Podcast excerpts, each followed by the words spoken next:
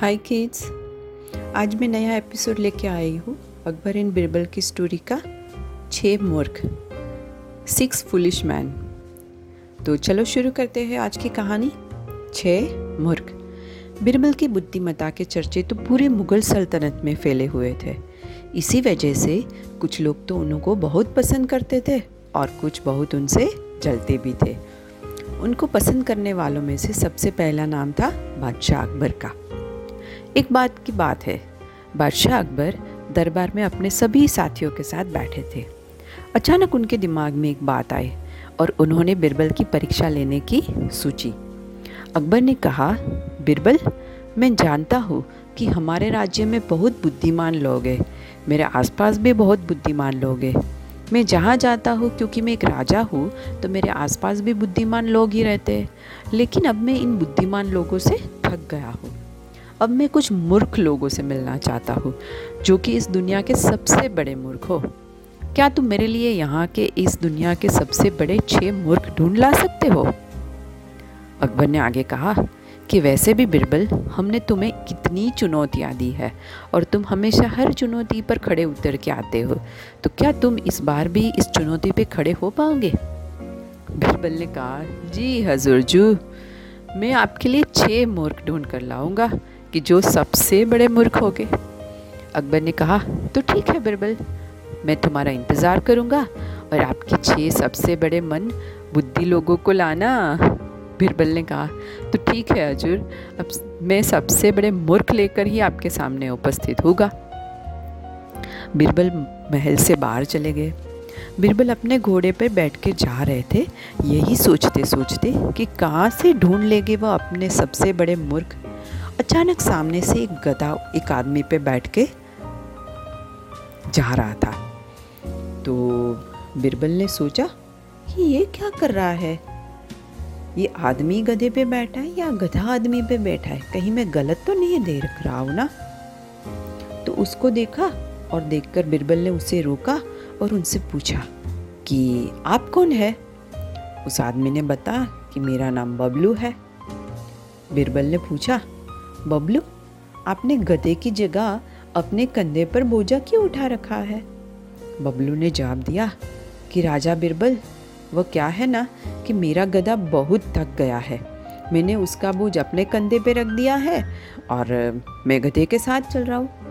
यह सुनकर बिरबल मन ही मन खुश हुआ कि चलो, एक मूर्ख मिल गया। वह बबलू से बोले, चलो बबलू तुम्हें महाराज इनाम देंगे कि तुम अपने गधे की इतनी फ़िक्र करते हो। और वह बबलू को लेकर अपने साथ चल गए। बिरबल अभी भी परेशान थे, क्योंकि उन्हें अभी भी कुछ मूर्ख को ढूंढना था। फिर अपने घोड़े पे बैठकर आगे बढ़ने लगे। अचानक उन्होंने देखा कि दो आदमी बहुत ज़ोर ज़ोर से लड़ रहे थे। इन दोनों पर लड़ते देख बिरबल ने दोनों को रोका और पूछा कि, अरे भाई, कौन हो तुम लोग? और क्यों लड़ रहे हो?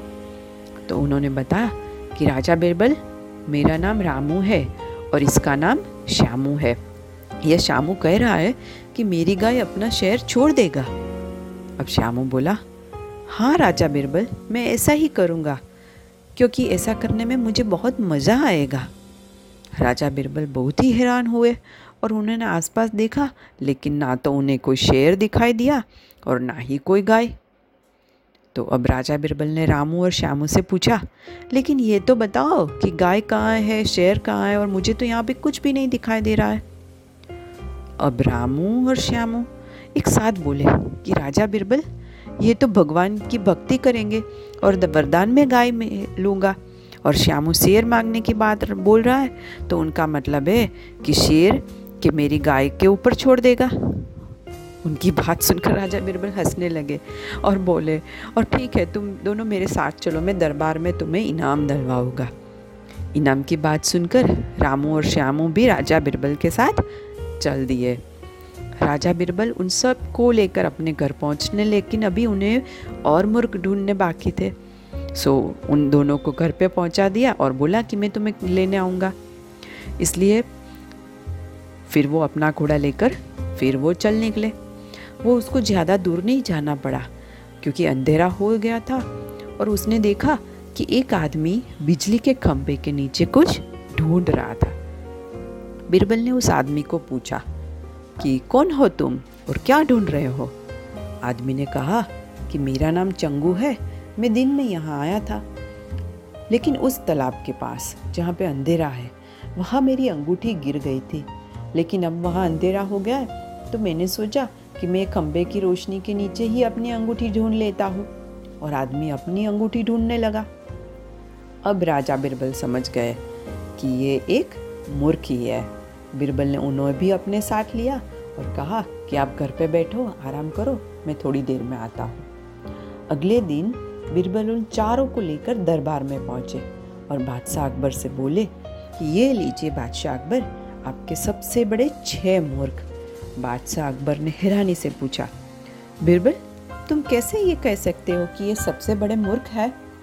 बिरबल ने रास्ते में हुई सभी कहानियों के बारे में बादशाह अकबर को पूरे में बताया और इन सब बातों को सुनकर बादशाह अकबर भी हंस पड़े। अकबर ने बिरबल से पूछा कि, बिरबल, ये तो सिर्फ़ चार मूर्ख है। मैंने तो तुम्हें छः लाने के लिए कहा था। तो बिरबल ने कहा, महाराज बाकी दो मूर्ख भी इसी दरबार में है। अकबर हैरानी से पूछा, कि दरबार में? लेकिन कौन है वो मूर्ख बिरबल ने कहा, झाफना माफ़ करना, बट आप भी एक मूर्ख है। और दूसरा, सबसे बड़ा मुर्ख मैं हूँ, महाराज। बादशाह अकबर ने पूछा मतलब क्या है तुम्हारा? बिरबल ने कहा, महाराज, मैं इन चार मुर्ख को ढूँढने के लिए गया सुबह से शाम तक का बहुत ज़रूरी जो काम था, वो सब छोड़ के मूर्ख को ढूँढने के लिए गया तो यही सबसे बड़ा मूर्खाई का काम है ना? तो बिरबल की बात सुनकर अकबर बादशाह हंस पड़े और बोले अच्छा और मुझे क्यों कहा? तो बिरबल ने फिर बोला, महाराज, मैं तो मूर्ख हूँ जो आपके बोलने पर निकल गया, बट सबसे बड़े मूर्ख आप हुए। कि आपके इतने बड़े जो सबसे अगत्य वाला काम थे, वो छोड़कर आपने मुझे इस काम में जुटाया। तो हुए ना, आप भी मूर्ख। इस बार बिरबल की बात सुनकर बादशाह अकबर को गुस्सा नहीं, बट हँसी आए और बोले, इसीलिए तो हम कहते हैं कि बिरबल हाजिर जवाबी और उसका कोई तोड़ नहीं है। और बिरबल ने हँसते हुए कहा, शुक्रिया जहाँ अपना। सो दोस्तों आपको ये अकबर बिरबल की छः मुर्ख वाली कहानी कैसी लगी? उम्मीद है आपने इसको खूब एंजॉय किया है। अब एक छोटा सा काम भी कर दीजिए।